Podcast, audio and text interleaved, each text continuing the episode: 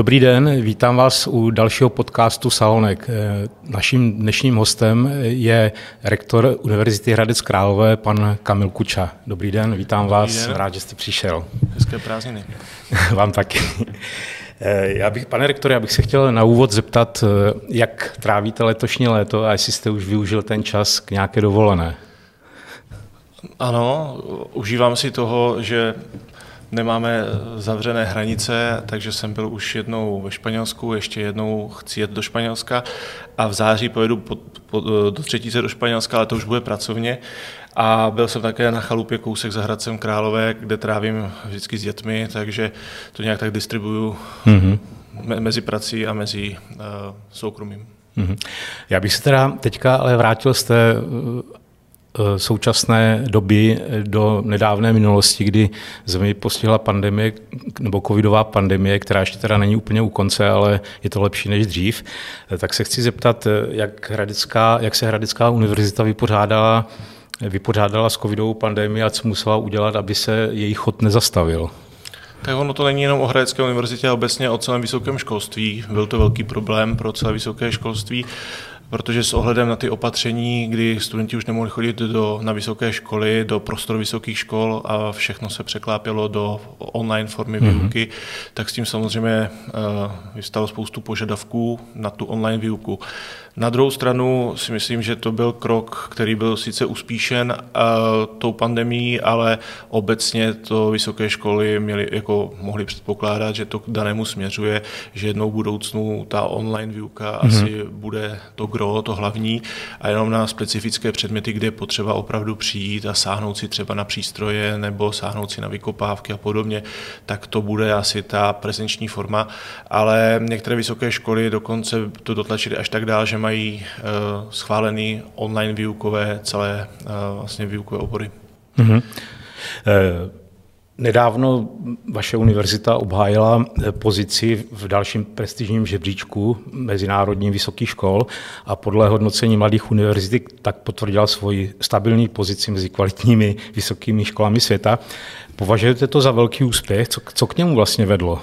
Tak já obecně bych ještě řekl, ty rankingy mm-hmm. jsou důležité, jsou důležité marketingově, protože když jedete do zahraničí na veletrhy, tak častokrát studenti zvlášť z azijských zemí nebo z latinskoamerických zemí se dívají, jestli univerzita v rankingzích je či není. Mm. Dokonce se nám, a na základě toho se potom na ty univerzity hlásí, dokonce se nám stalo i v minulosti, když jsme chtěli podepsat s prestižní univerzitou uh, z Anglie, takže když zjistili, že jsme nebyli v rankingzích, tak s námi nechtěli podepsat. Takže to je takový marketingovo a ještě Eh, vlastně eh, takový marketingový krok, ale zároveň i nutný k tomu, aby jsme mohli spolupracovat s významnými univerzitami. Mm-hmm. Já, když jsem nastupoval, tak jsme nebyli v žádném rankingu a dal jsem si dva cíle dostat se časem do Times Higher Education rankingu a QS rankingu, to jsou taky dva nejhlavnější. A do jednoho jsme se dostali před dvěmi lety, do toho druhého jsme se dostali poprvé letos. A já jsem byl velice mile překvapen, doslova třeba vedoucí PR oddělení, který mi to oznamoval uh, s paní prorektorkou pro zahraničí, když mi to řekli, tak asi viděli, že mi i spadla brada. Jsme se dostali úplně do hlavního rankingu a na 801. až tisící místo, což jsem nečekal, že se nám povede za pět let, ale opravdu ta kvalita se uh, velice změnila. Uh, na univerzitě počty výsledků se takměr desetinásobily, ať jsou to třeba ty často diskutované impaktové publikace, ale i projektově univerzita v minulosti řešila 7-8 projektů, teď jich řeší přes 60, hmm. myslím tím vědecké projekty. Takže ten posun byl enormní a bylo jenom otázkou času, kdy se asi do nich dostaneme a teď podle mě bude spíš důležité, po tom, co jsme se tam dostali, se v nich udržet. Hmm. A ten Times Education Ranking, ten nám i napovídá, že máme šanci se tam udržet, protože jsme tam už druhý rok a obhájili jsme téměř stejné místo a na úkor třeba některých jiných univerzit, mm-hmm. které se postupně propadly. Takže protože do, to, do těch rankingů vstupují stále nové a nové univerzity z celého světa, uh, tak uh, samozřejmě i tam vstupují kvalitní univerzity a postupně se posunují ty méně kvalitní k uh, horším pozicím. Ale my meziročně jsme snad se propadli jenom o 8 pozic, mm. což je téměř jako, že jsme se zastabilizovali na úkor jiných českých univerzit, které třeba ty roky před námi, ten rok před námi eh, byly o rok dříve před námi a teď už jsou za námi. Takže my si držíme na základě externího pohledu, vlastně mezinárodního pohledu, nějakou 12. příčku, 10. až 12. v rámci českých univerzit, za což jsem velice rád. Mm-hmm. No a čím teda posouváte tu univerzitu dopředu? Tak uh, i když já jsem tenkrát vstupoval do prvního kola před pěti lety jako kandidát na rektora, tak všichni očekávali ode mě nejvíc asi vědu a internacionalizaci, mm-hmm. v kterých jsem si v té době troufl, eh, vlastně díky kterým jsem si, no díky zkušenostem v těchto dvou oblastech jsem si troufl vlastně i kandidovat s tím, že jsem chtěl něco předat univerzitě, no dát jí do vínku, tak abych ji posunul dál. Takže tohle byly, to jsou asi ty dva hlavní vklady ode mě, ale samozřejmě potom jsem si díky uh, možnosti být rektorem jsem si mohl sestavit tým, mm-hmm. který uh, ať i v tom prvním období, v tom druhém období se uh, částečně změnil, ale myslím si, že jsem si dobral takové odborníky na ty zbylé oblasti, že vlastně ta univerzita se posunula komplexně, myslím si, a troufám si říct ve všem. Mm-hmm. Platí stále ten váš výrok, který jste uh, řekl v březnu minulého roku pro, pro Salonky, že, že jste regionální univerzita s globálními ambicemi? To určitě. Já se právě za to slovo regionální nestydím. Znám eh, rektory z jiných regionálních měst, kteří eh, neradi, jsou neradi, když jsou spojovány univerzity s tím slovem regionální. Já myslím, že regionální univerzity mají sloužit regionu, eh, mají si tam najít místo, mají spolupracovat eh, s krajem, s hejtmanem. Já jsem teď rád velice za nového hejtmana, s kterým jsem měl už jednu schůzku a velice jsme si sedli a posunuli jsme hned po první zkoušce spoustu věcí dále a ač já nepo, ne, apolitický, tak uh, opravdu současné vedení kraje uh, cítím s, s něj, že nám chce velice pomoci. Takže za to jsem velice rád. A uh, takže regionální určitě do toho dál patří a ten globální přesah ten musíme mít. Mm-hmm. Já jsem mhm. měl, a zrovna včera jsem jej navštívil jednoho mentora, měl to profesor Jiří Patočka, velice významný český toxikolog, a ten mi vždycky říkal, že se nemám uh, srovnávat s někým, uh, kdo se mnou sedí v kanceláři nebo na pracovišti na univerzitě i v České republice, ale se srovnávám vždy s Evropou a se světem. A to je ono, to prostě mít prostě ty celosvětové ambice a já doufám, že uh, ta univerzita pod mým vedením, ale i v budoucnosti tyto globální ambice bude mít dále. Mm-hmm. Na které úspěchy vaší univerzity jste obzvlášť pišný a proč? Oh, jich je spoustu. Je, je, je jich spoustu, ehm, ať na poli vědeckém, kdy jsme získali spoustu nových projektů, které v minulosti na univerzitě nebyly. Aplikovaný výzkum, máme založenou startupovou firmu, mm-hmm. no, dvě startupové firmy a vím, že se diskutuje založení dalších. Eh, filozofická fakulta, chlubil jsem se osobně rektorům, když tady byla předloni Česká konference rektorů, eh, jak mám vlastně filozofickou fakultu, která pravděpodobně vydělává nejvíce všech filozofických fakult, díky tomu, mm-hmm. že dělají vlastně archeologické odkryvy eh, pro, při výstavbě dálnic a jsou v konzor, ve velkých konzorcích je to napříč, je to napříč. Mm-hmm. Jsem rád, že jsem vlastně víc propojil univerzitu Hradec Králové, která byla více humanitní, tak s biomedicínou, protože hmm. biomedicína v Hradci Králové eh, má velké renomé, je tady dlouhodobě, je tu fakultní nemocnice, lékařská fakulta, farmaceutická fakulta, fakulta vojenského zdravotnictví, hmm. ale i polní nemocnice, takže tu spoustu odborníků a to know-how, které měla fak- eh, naše univerzita, měla ekonomii, měla informatiky, měla chemiky, eh, tak více propojit právě s tou biomedicínou. Takže se tady začala rozvíjet eh, ekonomie zdravotnictví nebo farmakoekonomie, eh, IT pro biomedicínu a řeší se tady velký SF pro OP3V projekt IT for Neuro na naší univerzitě. Prostě já jsem za to velice rád, že se tak propojilo a vlastně ta synergie s biomedicínskými institucemi a naší institucí vlastně vytahuje eh, velice, eh, vytahuje výsledky vlastně univerzitu tak, že jsme se potom díky těm výsledkům mohli dostat do těchto rankingů. Hm. Máte představu, jak, jakým směrem by se měla vaše univerzita ubírat do budoucna?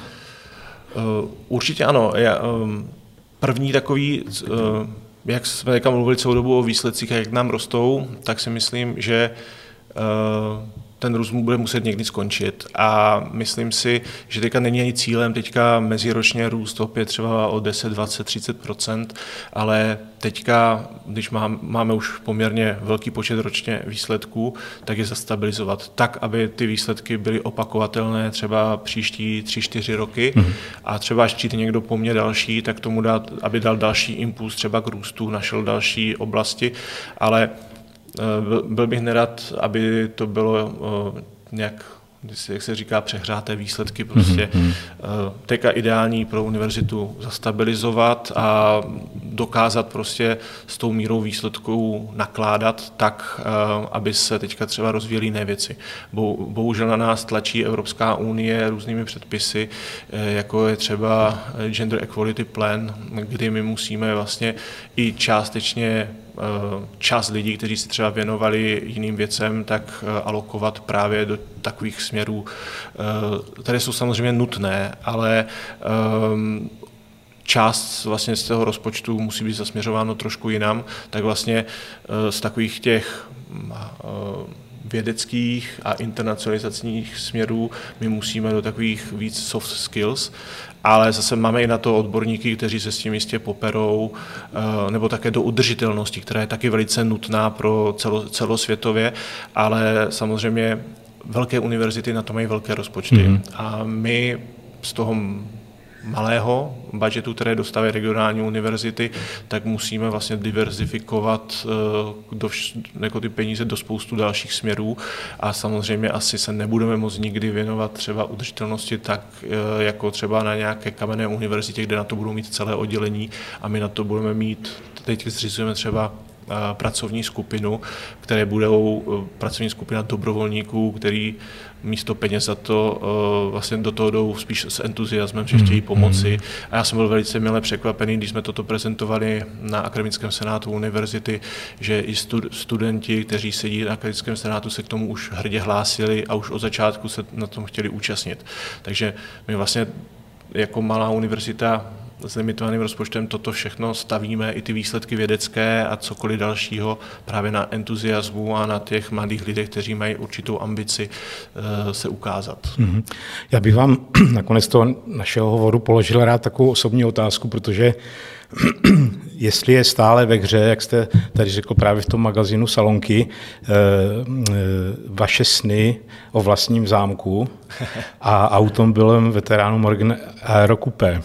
Jak to, jak to vypadá tak, aktuálně? Uh, určitě to dál bude mým snem. a jak to vypadá, uh, já sám nevím, kam uh, vlastně až skončím s rektorováním, co bude. Samozřejmě už během rektorování jsem dostal spousta nabídek na různé pozice, ale z mého pohledu teďka ještě chci určitě dosloužit a pomoct univerzitě další budoucí tři roky a pak uvidí, jestli zůstanou čistě na akademické sféře, nebo jestli půjdu směrem třeba startupové firmy nebo něco takového, anebo že to bude kombinace obojího. Já sám i vlastně na začátku, když jsem kandidoval poprvé jako rektor, tak jsem eh, si říkal, tak když mi nevíde eh, rektorování, tak právě více právě mm, se zaměřím na ty startupové firmy třeba v biomedicíně. Hmm. A tenkrát jsem byl zvolen, zvolen o jeden hlas, eh, ale i když to bylo jeden hlas, tak jsem se tomu plně věnoval a ještě se tomu budu plně věnovat ale pořád uh, ty startupové firmy a biomedicína, vývoj léčiv a toxikologie a tyto věci kolem uh, mě táhnou. Takže pravděpodobně, kdybych to tak měl říct, bude nějaký ten hybrid uh, akademicko soukromá sféra a asi jako akademik nikdo tak nezbohatne, aby uh, si uh, koupil ten zámek a mohl ho předělat. Jako to nebylo o tom, že bych chtěl zámek úplně nový, ale spíš nějakou ruinu, do které bych rád investoval peníze a předělal ho, protože se mi to líbí, když jsou takový uh, investoři se to asi dá říct, nebo prostě lidi, kteří mají rádi památky a chtějí to nějak dát dokupy. Potom samozřejmě už je to, že tam třeba chtějí i bydlet, nebo z mýho pohledu já jako člověk, který třeba vyvíjí léčiva na Alzheimera, tak si dokážu představit, že by na takovém zámku mohlo být třeba LDNK pro mm-hmm. lidi uh, s Alzheimerovou chorobou. A co se týká auta, uh, to auto, když jsem se díval a díky Brexitu uh, přece jenom ten kurz anglické libry šel trošku dolů, takže s ohledem na peníze samozřejmě to může být dostupnější. Uh, na druhou stranu uh, asi bych měl jiné priority, to bych těch peněz rozhodně musel mít tolik, že si řeknu, tak už by mi nemrzelo dát 90 tisíc liber za auto. Mm-hmm. A protože je to takový, to je sice vypadá jak veterán, ale je to nově vyráběný veterán, takže ty ceny budou stále asi takové a že by někdo koupil historický kousek za levněji, tak eh, to asi nepůjde. Jo. Takže pořád si potom člověk říká takovou tu cost-benefit analýzou, má smysl si koupit auto za 2,5 milionu nebo si koupit byt třeba pro své děti do budoucna. Takže až mě jednou uvidíte v autě, tak asi se mi bude dařit ve, startupovém, ve startupovém podnikání, ale uh, asi bych to nepřeceňoval, takže to zůstanou oboje zatím jenom sny. Hmm, tak ať se vám vaše sny splní. Děkuji za rozhovor. Dnešním hostem našeho podcastu byl rektor Univerzity Hradec Králové, pan Kamil Kuča. Děkuji. Děkuji taky a hezké prázdniny. Hezké léto. Díky.